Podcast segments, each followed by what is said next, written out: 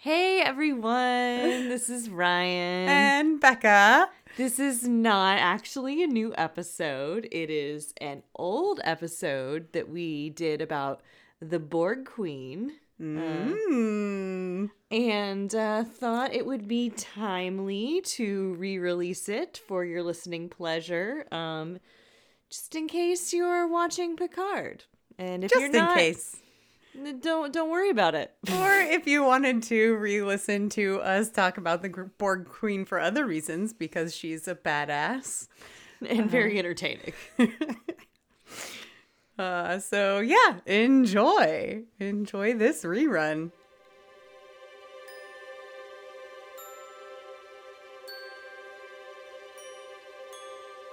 This is Intertrekctional, an exploration of Star Trek through an intersectional feminist lens. Star Trek is both a reflection of our society and an aspiration for our future. The stories it tells shape our world. Intersectionality explores intersecting forms of oppression and how they affect individuals with compound identities. Star Trek is for feminists. Welcome to season two of Intertrekctional, y'all. season two is here we released a whole season and we survived no one told us we couldn't do it no one stopped us Yeah, some people even said that they liked it, which Oh my what? gosh. Oh yeah, can we shout out the person who donated to us? Oh yeah. Uh, Brian Nickel. Oh my god, thank you so much, Brian. I feel like we are officially a real thing now. Yeah, you can donate to us and be like Brian, our Yes. hero, at paypal.me slash federation and fempire. Send us money. It really helps. It'll help your karma. Yeah. Yeah. Shout out to all of my friends at Star Trek shitposting. Hmm. I love you all so much and your depraved little souls.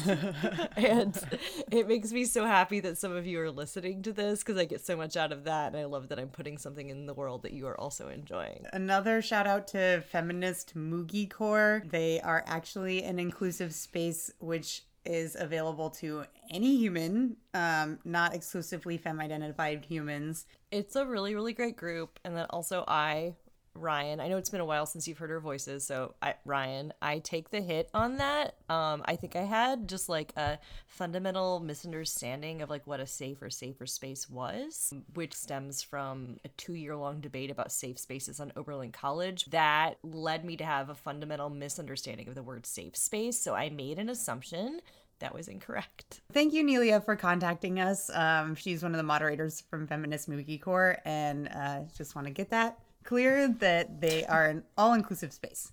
Also, just like thanks, guys, for uh, listening to us when I said let us know when we mess up, and you did, and I love it.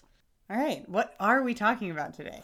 We're talking about the Borg Queen. I don't think I, I- realized how much I loved her. She so the Borg Queen is fantastic. So we uh, we took some in- inspiration from one of my new favorite podcast and a podcast that Brian has been listening to for a while. Our opinions are correct. That is Charlie Jane Anders and Annalee Newitz's podcast, and it's fucking phenomenal. But they had an episode recently where they were talking about female villains mm.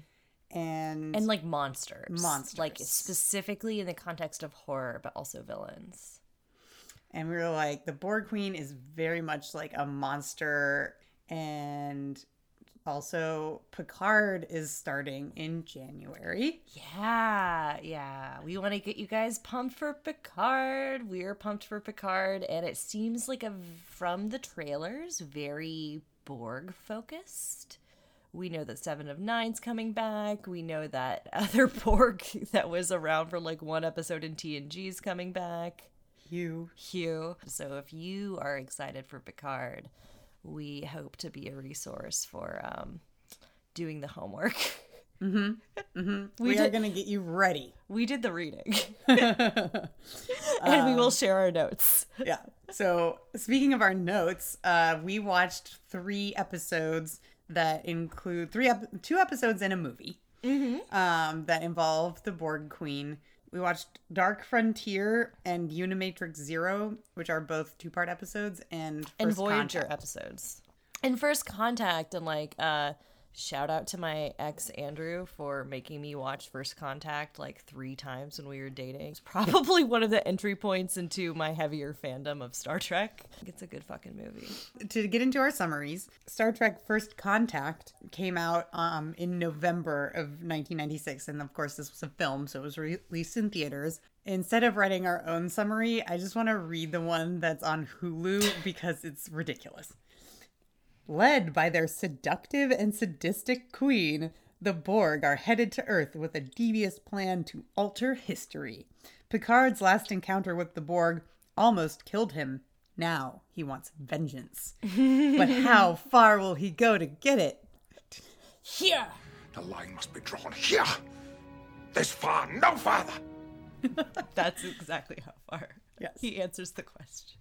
That's a very brief summary. We'll like highlight plot points as we talk about it that are important, but a couple things that we want to call out. So they go back in time and they meet Zefram Cochrane, who is like a raging alcoholic.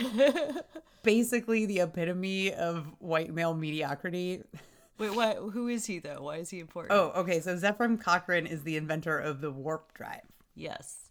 And thus responsible for our first contact with the Vulcans and basically everything that happens in all of our Star Trek universe. And he mm-hmm. sucks. Yeah, he's kind of he's kind of an asshole. He's kind of a shitty asshole. he but spends he's a lot of time hitting on Troi. he gets her really drunk. Her drunken drunken Troi is pretty adorable though, so that's one reason to watch this movie. Well, I think we have to tell him the truth.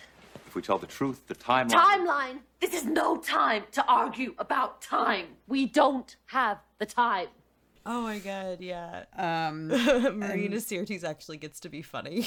I mean, I love her. I've loved her since I was a child. And then the other thing that's important to know about this movie is that this um, Borg queen, who is in this Hulu description, seductive and sadistic, Very accurate. sadistically seduces Data.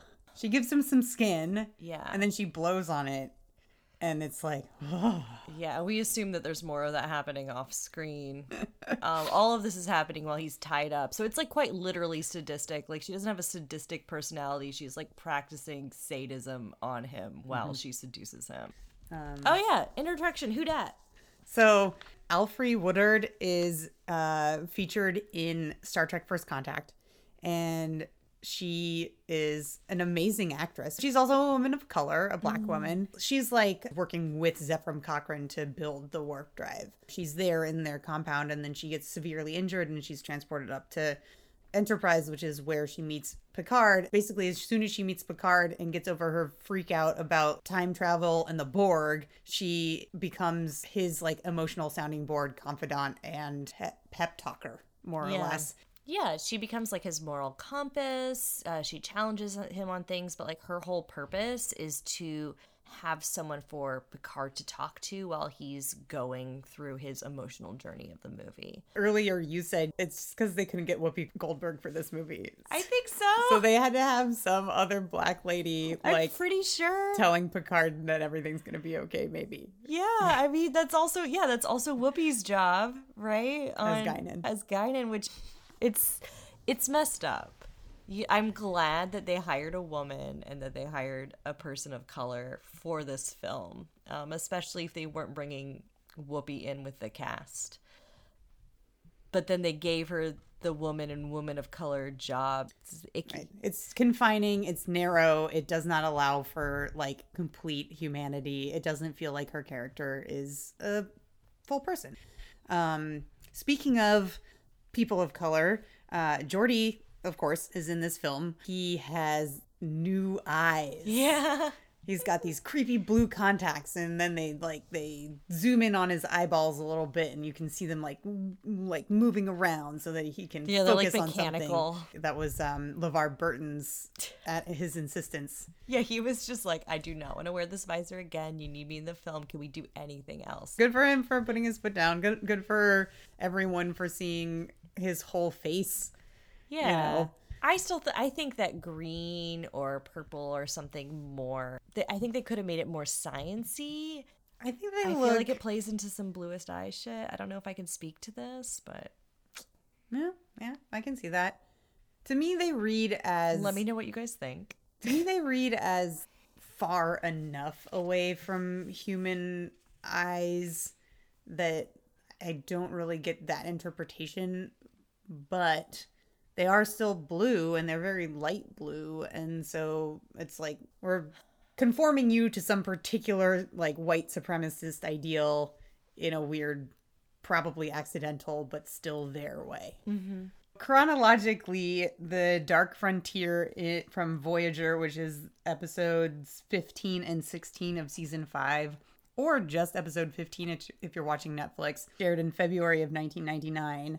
Voyager encounters a damaged Borg sphere and determines to steal its warp coil. To help with the heist, Seven reviews her parents' study of the Borg. The Borg Queen learns of their plan and contacts Seven of Nine to offer her a deal. If she returns to the Borg, Voyager will not be destroyed and can keep the coil. After Seven is captured, Naomi Wildman convinces Janeway to mount a rescue mission. Meanwhile, the Queen forces Seven to participate in assimilating a planet. Janeway, Tuvok, Tom, and the Doctor take the cloaked Delta Flyer into the heart of Borg territory. They find Seven and narrowly escape, returning to Voyager triumphant. They used the transwarp coil to get them 15 years closer to home. It was a big win for the Voyager crew. I love this episode because it starts with a garage sale and then goes into a heist. They like fly past the sphere and they're like, "Y'all don't need that transwarp coil anymore." Oh, okay, cool. We'll take it. Thank you, Becca. Mm-hmm. I'm going to read the summary of Unimatrix Zero. Seven of Nine is contacted by her Borg ex boyfriend while she is regenerating. It turns out that some Borg have a mutation that allows them to visit a tropical dreamland to hang out with each other called Unimatrix Zero while they're asleep. The Borg Queen has discovered it and is trying to destroy it. Voyager launches a dangerous plan to attempt to divorce these Borgs from the collective that involves Janeway, Tuvok, and B'Elanna, very important people to the ship, becoming Borg drones to infiltrate a cube. They are caught, and Janeway goes head to head with the Borg Queen. The Borg Queen visits Unimatrix Zero and decides to use her access to Dreamworld to destroy their individuality. Voyager destroys Unimatrix Zero in order to prevent her from doing this, and everyone is really sad, especially Seven, who is permanently separated from her paramour. Aw, Yeah. Axum. Axum, Dreamy dreamland bow. literally the man of her dreams. Ah, womp womp. She's like, wait, we've been having a relationship while I was asleep and you didn't tell me. she gets all offended. And she's like, "Why didn't you tell me sooner?" And he's like, "Well, I didn't want to freak you out." And she's like, "Oh, that backfired." And then she's like, Yeah, it's like 90 minutes of Seven being upset and then making out "Yeah." and then being upset again. So just one like interjection from this episode. Tom walks onto the bridge and everybody's like, "Tom, you're late." And he's like, "I'm 22 seconds late." He walks to the helm and there's this box on it. It's a pip. As ship's captain, I hereby reinstate you to the rank of lieutenant, with all the privileges and responsibilities therein. Your performance on this ship over the past year has been exemplary. I expect more of the same. You won't be disappointed. Congratulations, Lieutenant. I didn't notice a little box on my chair. He's an of Asian descent character and uh he never gets promoted. He's an ensign the whole fucking time. I think at this point in the series is like where the where the writers started to become aware of how absurd this is and instead of fixing it they just made it an in joke but it's super racist Yeah. Actually, okay, so I don't know like I don't know just launch into talking about seven this is where we are now Let's yeah, so like it's really I, I think it's easy given like Jeri Ryan's body and her delivery, it's easy to forget that she really is from an emotional maturity standpoint very young. One of the things that gets in the way of her rekindling this relationship that she had is her extreme discomfort being vulnerable. like people will often say to her like you're upset or like you are attracted to this person. She's like no what? Feelings. I don't have those. She's like shut up you are. And it's like actually she does have feelings and that's one of the things that she's like working to reclaim becoming human but it's also something that she really resists because it's scary. It is scary yeah and it's also that extreme awkwardness around your feelings that you have kind of when you're a young pubescent which totally tracks with like her not being a full grown up which people are constantly forgetting. Yeah. She gets a lot of feelings in this episode. Yeah she does have a lot of feelings. Also both of her eyebrows are exposed and you can see her like facial expression when she's lifting. Definitely uh, jeri ryan has a more mobile right eyebrow i think Yeah. that's where her cortical node is this is weird facial expression It is weird to see her whole face. It's like weird and disorienting. When she gets into the dreamland, you can see her whole face. She wears her hair down. She wears some like layered bad American apparel t-shirts. Like you're like, "Where's your cat suit, girl?" Mm, right She Yeah. gets to actually wear some normal shit. when she first enters Unimatrix Zero, her appearance is how she looks like on Voyager. Like she's got her cat suit on and she's got her pared down Borg implants. And Axum, her ex boyfriend, like points this out and she goes, My appearance is irrelevant. And he replies, No, it's not. And what this called out to me is this like notion of acculturation. Like she is being asked to conform to their mode of dress that they have in Unimatrix Zero. Um, and then she does. One of the things that that symbolizes is that she has like accepted that that's her place and that's her role in that place. Also, it leads to the fact that we get to see both of her eyebrows.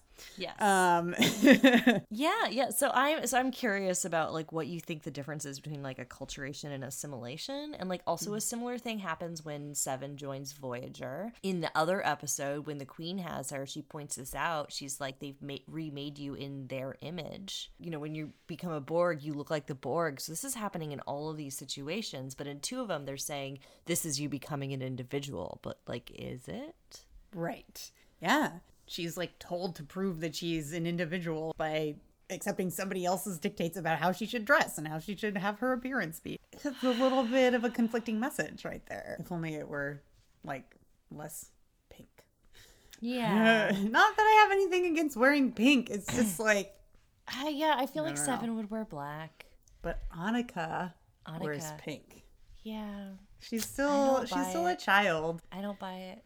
Um, I think that that relates to one of the things that I kind of realized watching these couple episodes with Seven is that she and Naomi Wildman are like they're like buds. Yeah. And I think in a lot of ways they behave like sisters Oh. because they're kind of in a way growing up together. Like Mm. Seven's in an adult body, but she stopped maturing as a human being at age like 10 or something.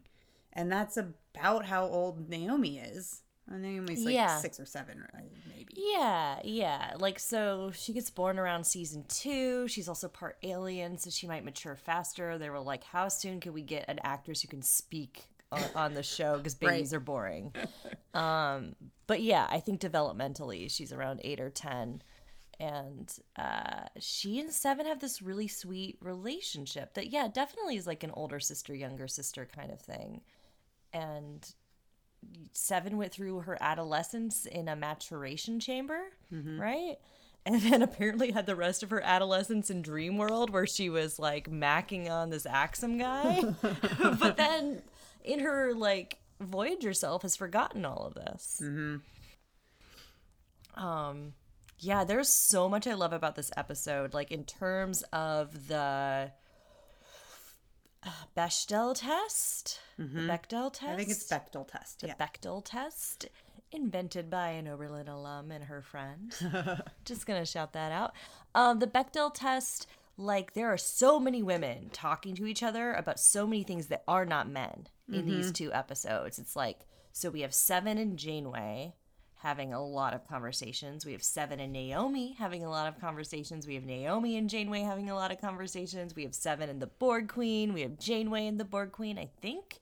Or maybe Janeway's just like thinking at the Borg Queen at this. Well, no, I think they she, may they don't be talk physically way. in the same place at the same time in Unimatrix Zero, but they do have a conversation. Janeway is the one who convinces the Borg Queen to go into Unimatrix Zero to see what's going on there, right? Yes, Yeah, yes. I think I'm collapsing a few different episodes in my head. yeah. Wait, which one has Naomi Wild? They both do. They both do. Yeah, no, they both do. Um, Okay. I think. We've just been watching these two episodes repeatedly for a month while I've been in yoga teacher training, and then like finally are talking about them, but they've sort of collapsed in our brains. Yeah. Dark Frontier. I love this episode, not just because it starts with the garage sale. I love this episode because it's just one of those moments where it's like not only do they have a female captain, but just Voyager shines through as the most feminist The most feminist track. the most feminist track, Yeah. right? We have Seven reading her parents' like diaries or something, or like their mission log, and in order to find out information that will help them with this heist to get the transwarp coil. While she's reading these, we get this really close-up picture of what Seven's life looked like when she was a little girl and her parents were chasing a Borg cube for like a few years and it sucks. and uh, her parents are just way more interested in this mission than they are in her. And she's asking them these questions like, What are the Borg like? Are they nice? Do they want to be our friends? Like, should I be scared? And then later, she's like having this sort of nightmare that is interrupted by the Borg Queen contacting her while she's regenerating. That starts out with her talking to Naomi Wildman, where Naomi Wildman is asking her the exact same fucking questions. The look on Seven's face is like, oh no, this mission is putting Naomi in danger the way I was put in danger. And she's like not chill about this mission. And then, like, later you get this beat of like, once Seven's gone, of Naomi worrying about Seven and coming to Janeway. Do you want to talk about Janeway? Yeah. Yeah. What are your thoughts? I know you have Janeway mommy thoughts. Um, well, I think we've you know we've offhandedly called her Captain Mommy before.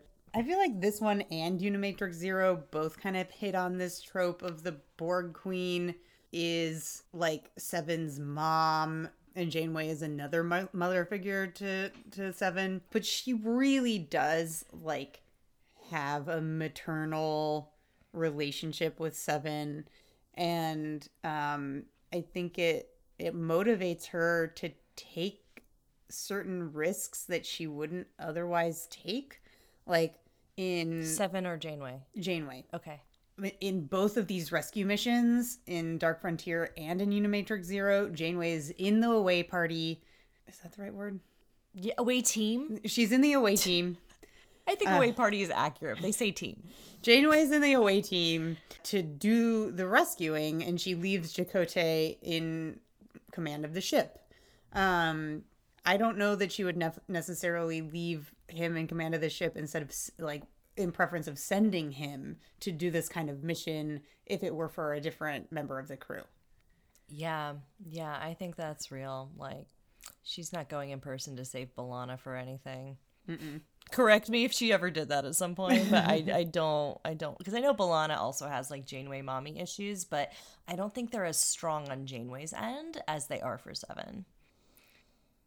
You mean for B'Elanna? Oh, yeah, yeah, like like Janeway doesn't feel like B'Elanna's mom, even if B'Elanna feels like Janeway's her mom. Got it. Yeah. Yeah. And Balana has like this complicated relationship with her mother that we are not going to get into because we've already talked about it. I think another thing that emphasizes this like maternal relationship between Seven and the Borg Queen is that the logs like are reviewed and most of the perspective that we get is from um Annika and her relationship with her dad. And so it's like really the the mother figures that matter in this story are the Borg Queen and Janeway. Yeah, but I would I would push a little further even though it doesn't make it explicit that like the role that her mother had in her life was not protecting her. Right? Mm. That her dad was actively putting her in danger and her mom was just sort of standing there. Like she'll just be standing there in scenes doing nothing. And here the Borg Queen really really values her and Janeway really, really values her mm-hmm. and like are both interested in her in this way that like her mother was not. Yeah. Yeah. I see that. Oh, I'm sad now. Aw, poor Seven. Yeah. She, I mean, poor yeah. baby Seven, poor baby Annika. Yeah. Um, I like. I also like Janeway's interactions with the Borg Queen. They're they're two like very powerful women who have different goals and different values, and so they come head to head. Um, a number of times throughout the series Voyager. I think it's really great to get to see. Yeah, it's not something you see very it's not something you see very often. And I think often when you do see women going head to head, it's like there can only be one woman in the room. Mm-hmm. And that's a hundred percent not at all what's happening here, right? Like they have different ships, they have different goals. It's not like oh there can only be one boss bitch. I mean like kind of you can put that onto this, but it's very much like Superman and Lex Luthor. What's what's the word? Your nemesis. Yeah. They're each other's nemesis. And it, mm-hmm. you just, you very rarely see that with two women. And especially without the series, I mean, we're making it about them being women, but the series does not make it about them being women, mm-hmm. which is also refreshing. It gives the Borg Queen the opportunity to just deliver these lines like Janeway. Janeway. She's just like she's so like She fucking hates her so this much. bitch again. Yeah, yeah, no, and I think that's why it's reminding me of Lex Luthor, right? It's like he gets so close to his planet, he's like, Superman. also, they're both bald. Yes. oh my god. They're both like sexy bald. Ooh.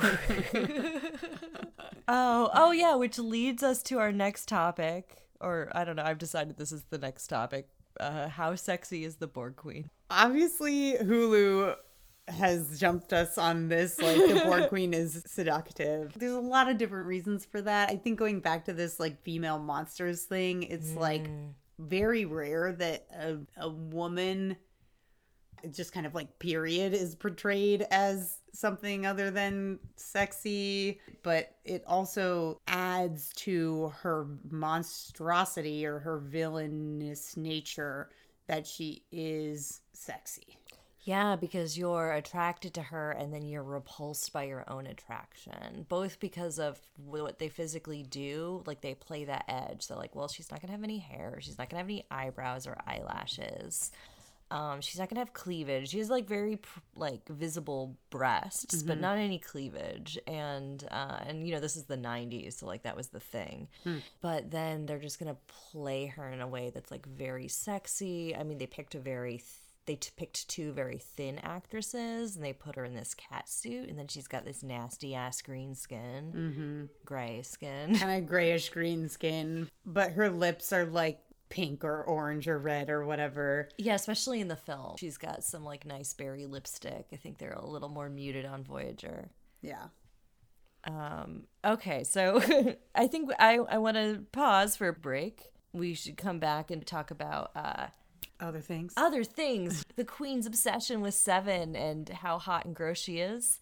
But uh, my dog needs to pee, so all right Break we're gonna go walk the dog welcome back. We walked, the dog peed, we peed.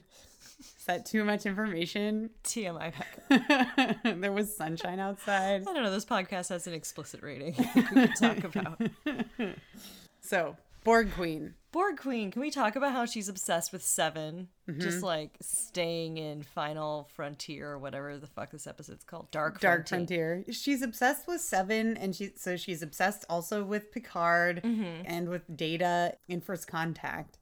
And so she has this obsession with particular individuals, and it's like in part because they're unique individuals. and strong. And it's like she wants to get them to submit. And they all kind of have the same reaction like, Aren't you going to assimilate me? And she's like, No, I'm going to make you want to do what I want. And it's like, You have a way to do that already. Why aren't you using it? Literally millions of other drones submit to your every whim. What is it about these particular people that you want them to like do it voluntarily or like come to you as an equal. And I think this is why she calls Picard Locutus. I think it's mm-hmm. why she doesn't immediately assimilate Seven back into being a drone. The conclusion that we came to is she's lonely Yeah. and she like wants a companion. I mean, that's the issue with collective consciousness, right? I- I'm never lonely. I'm with everyone, but then there's also no one to talk to. It's all instantaneous. He wants to have an interaction, which Data calls her on, and she's like, no. like, like, what are you doing? And then Picard calls her on it, and she's like, don't flatter yourself. Seven has a much more Socratic way of doing it. Like, what are you doing? The Borg have changed as well. I expected reassimilation, not conversation. I see they've also given you a sense of humor. My humor is my own. Spoken like a true individual. Seven in particular helps helps whatever encourages her to recognize that she has a thing that she's searching for a partnership. She doesn't want to just be the lead consciousness in a collective consciousness. She brings order to the chaos. She is the one out of many. She is always there the beginning and the end. like i'm not unique. The borg is me. I am the borg. Well she is but she also isn't. She has a unique sense of self mm-hmm. compared to a drone and there's nobody else around her except for these people that she occasionally captures that have a similar like sense of self I wonder if she just goes around the galaxy doing that. Hmm. like she's got like a Klingon nemesis and she has like a nemesis from the people who live in fluidic space and she's got like a Kazon nemesis and just like she just goes around the galaxy being like you. Yeah can we also talk about her as dominant but she but it's the like, word you're looking for is not dominant. It's dominatrix. It's not exactly. yes. She is very kinky. yeah. She like suspends data from this weird contraption as a torture device and his his arms are up like this. And his arms are up above his head. Mm-hmm. That's the gesture she just made. right. yeah, yeah, especially in the film. And then I think she also suspends Picard in a similar way. Mm. She constrains him in some way or other where it's like he, he is not able to move. So he's bound in a sense. I mean, I'm a bit obsessed with the scene with Data where she uh puts some skin on him, like organic skin, and then just blows on it, and he's like, Oh yeah, yeah, no. And then she she fully un- unlocks him from the contraption, and at first he's fighting all the drones, and then she gets them to stop fighting him, and she just goes up to him and is like, "Hey, you want to fuck?" right? Like she's basically like, "You could escape now, you could fight me, but um, how long has it been since you've gotten any?" And he's like, "Oh shit, it's been eight years," and she's like, "Right," and then they make out. which is a great opportunity for us to be reminded that Data is fully functional. The last person he boned was Tasha Yar. Yeah, yeah. May she rest in peace. So then they have the most disappointing kiss. Oh, it's so great. Like the whole scene is so sexy. She's like slowly walking toward him. She's using this tone of voice. They're making deep eye contact. He's like quietly freaking out. She's activated his emotion chip and but like very pleased with himself. Hmm. Like he's like I'm enjoying this and I'm scared and he does not know what to do. And it's all really really hot right up until they kiss and it's so gross. It did, however, lead you to wonder just how much skin she had replaced Oh. for him. Yeah. Do you want to? Say, I don't know if I can say it on air. Do you want to? She was. Right. She was like, "I've given you skin," and I was like, "What kind of skin?" Ryan was like, Did she give him foreskin? I'm so embarrassed. Uh, we're telling it all. There's But she did, hiding. right? She did. Maybe, probably. I mean, like, of all of the parts of the dick, foreskin, I don't know. Maybe it's like she grafted it on just an entire organic set of parts. Maybe, there. maybe she gave the whole thing, all of all of the skin, all of the kinds of skin. Yeah. I just, I don't know what to call the skin that's uh, like other parts of penises. We're talking about penises I now. do I do know, but I'm not gonna say. they demonstrate My that parents she's listen to this podcast. so embarrassed. Hi, hi, Dad. hi, Ryan's dad. Hi, hi, our moms. What were you gonna say? Oh, I was gonna transition to when in all of the scenes where she's first introduced, her like head and basically the bust of the queen like descends from on high, and then she's connected up into this body. Okay, so it's not it's like her shoulders and then below her shoulders is an exposed spine, uh, Terminator style. And it's not just exposed, it's like wiggling. And and as someone who just finished yoga teacher training, it's wiggling in directions that the human spine does not normally move. And it's it's very phallic. And then that spine inserts into her lady body. So we've got this sort of weird, like she's very hot and femme, and then she's got this giant phallic thing that's like part of her actual self. And then the feminine body that she joins with is is artificial. it's like she's getting dressed in front of Mm. whoever it is that's witnessing this happen. This is a trope that I have encountered in other places. The female dominant bad guy gets dressed in front of our heroes Mm. Can you give an example? as a like power move. And the thing that the thing that I'm thinking of is from Killjoys, which I have not yet convinced you to watch. But one of the main antagonists of Killjoys, her name is Delle Seyah Kendry. She's a rich bitch. There's a scene where she's like in her bedchamber getting dressed, and our heroine walks into this is because she has been summoned. She's mm. like there under command, and Delle Seyah is like, "You're gonna help me put my corset on right now." And so it's it's, it's a fucking power move. Yeah. I did not have time to look up other instances of this trope, but I am confident that it shows up other places. Yeah, I mean, I just sort of have a general image running through my mind right now of like women um stepping behind room dividers and then like changing their clothes and coming out again and being like, "You were here while I did this. Yes. I am very powerful." Yeah, it's very much rejection of being undressed in front of another person is a sign of vulnerability. It, it's like the heightened inverse of that, where you're so powerful that you do not have vulnerability mm. even when you're naked. Yeah, and a rejection of modesty, an assertion that you don't view the other person as a threat. Like one reason why you should be modest is because if you're not, you might get attacked, right? You might get sexually attacked. Yeah. right like i know that you can't harm me so that's that's there too i think that undercurrent of like um emasculating the person you're undressing in front of Mm-hmm. by saying your masculinity is not a danger to me Right.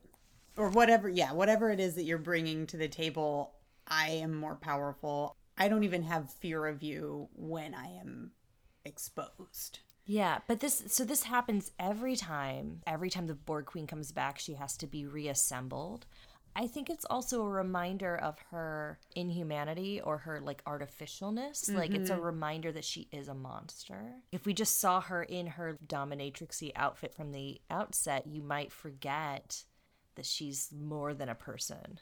Yeah, and I think it also sets her apart from other drones. Uh, Anytime there's disassembled, it's because they have been injured or killed. For sure. And just to touch on that, she's apparently immortal.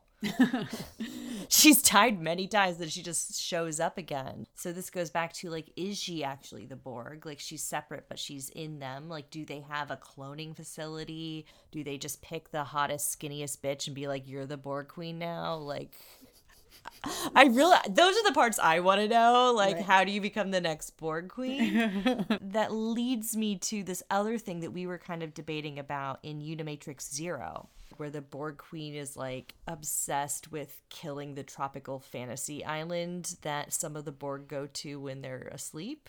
Janeway convinces her to go visit it. So she goes there and she meets a kid. They said you wanted to assim- assemble. Assimilate you. Yes. That's nothing to be afraid of. You like having friends, don't you? Assimilation turns us all into friends. In fact, it brings us so close together we can hear each other's thoughts. Is that fun? Yes. It's fun.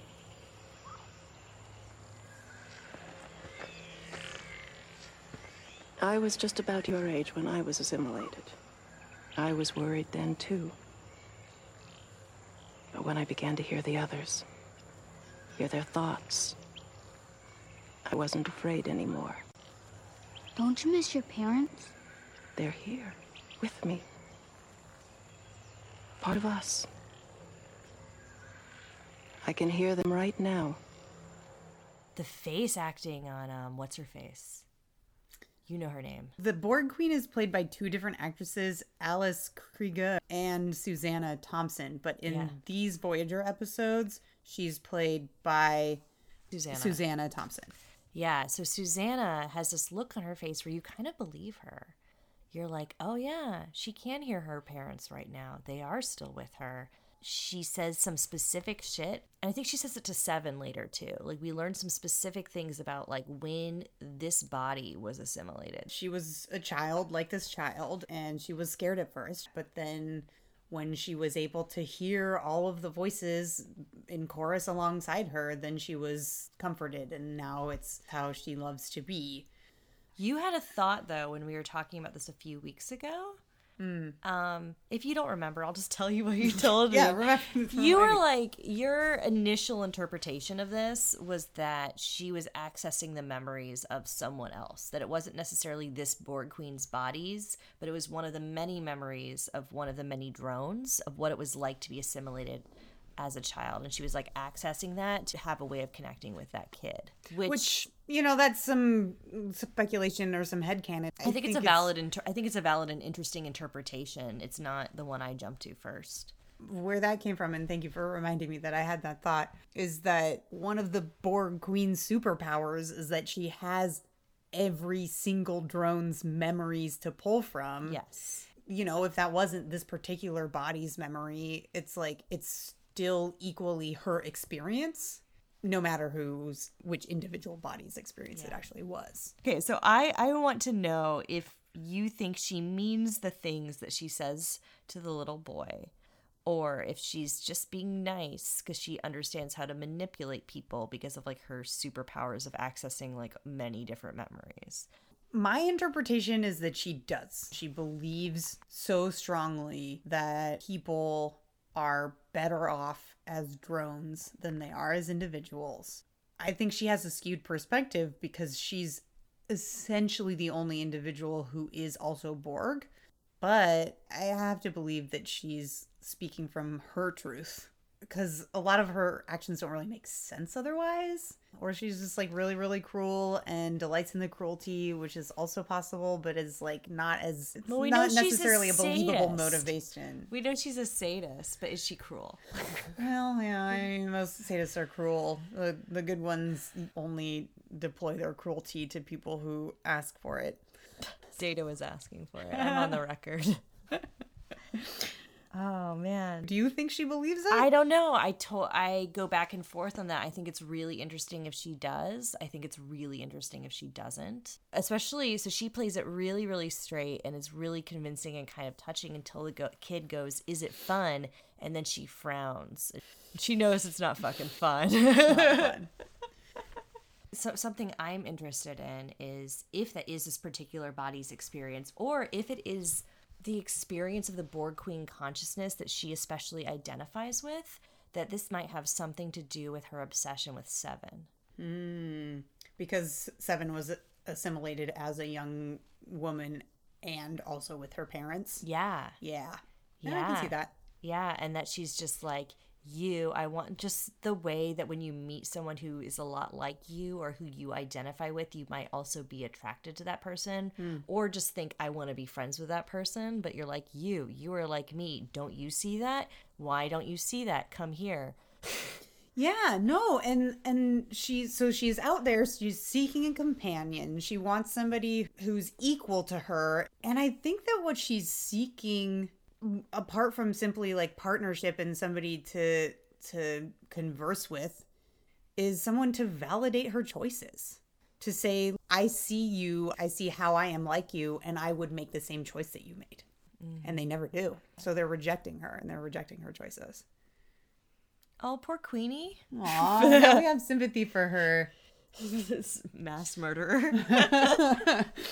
um but yeah she's got she's got some ironically humanity and it makes for it makes for a compelling villain like if she was totally fl- i mean i think the borg as an antagonist for starfleet are interesting and we're gonna have a different episode where we talk about the borg more um, as an entity rather than the queen in specifics. And we'll get into this a bit more, but they have very opposing values. yes. And so having this queen who's the like spokesperson for the Borg values, but still an individual, is an interesting kind of contradiction. Yeah, it's definitely a contradiction. It makes for better storytelling. But I think one of the things that makes Star Trek not lazy is that they try to play with that contradiction. They're aware of it and they're not just like, yeah, this is what's happening. We needed a face. That way, this was not fucking boring. Like, they try to explore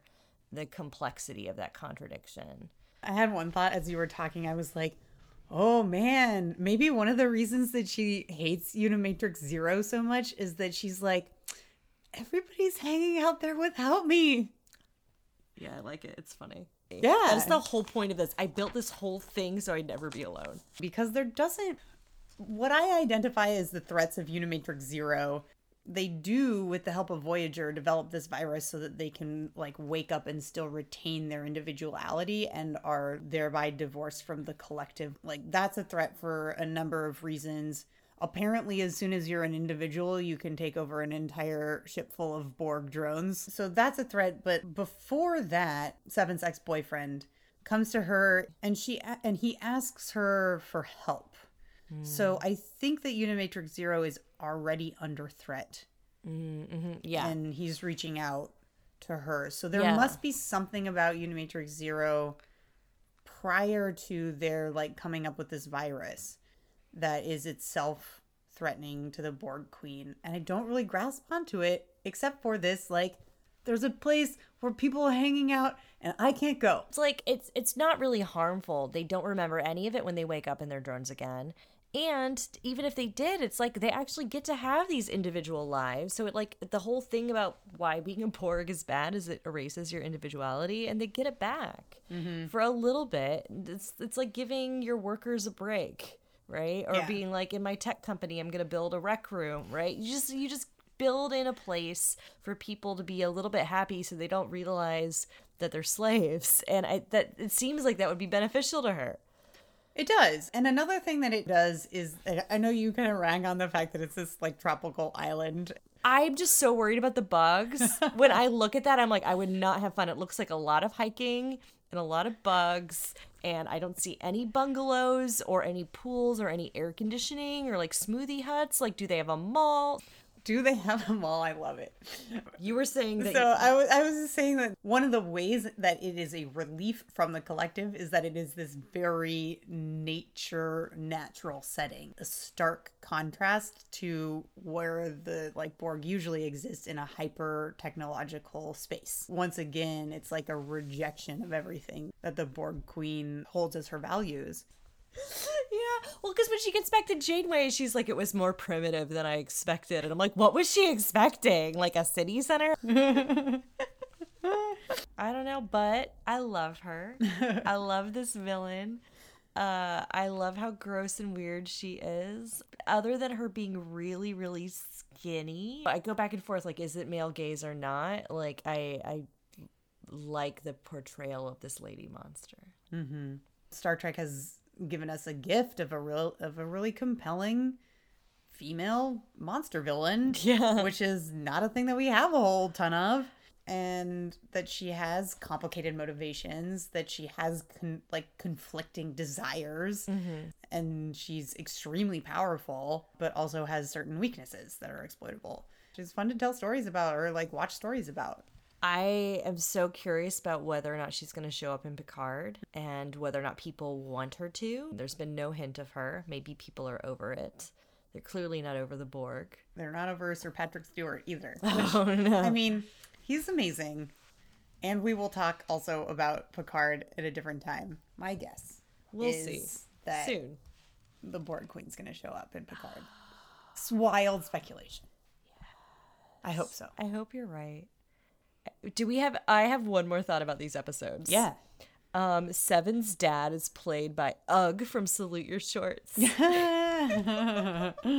so any other elder millennials out there, if you're like, why does that guy f- look familiar? It's fucking Ug from fucking Salute Your Shorts, Camp Anawana. Despite having never watched that show, I have an image of this actor with zinc sunscreen just on his nose. Yeah. He's a cultural icon in a way. Yeah. Um, and also kind of a terrible dad. Do you have any other final thoughts? I'm glad everybody's back for season two. Thank you for listening. Get excited. We're going to do more Borg conversations. We're going to do more other stuff. It's exciting. Live long and prosper. Peace and long life.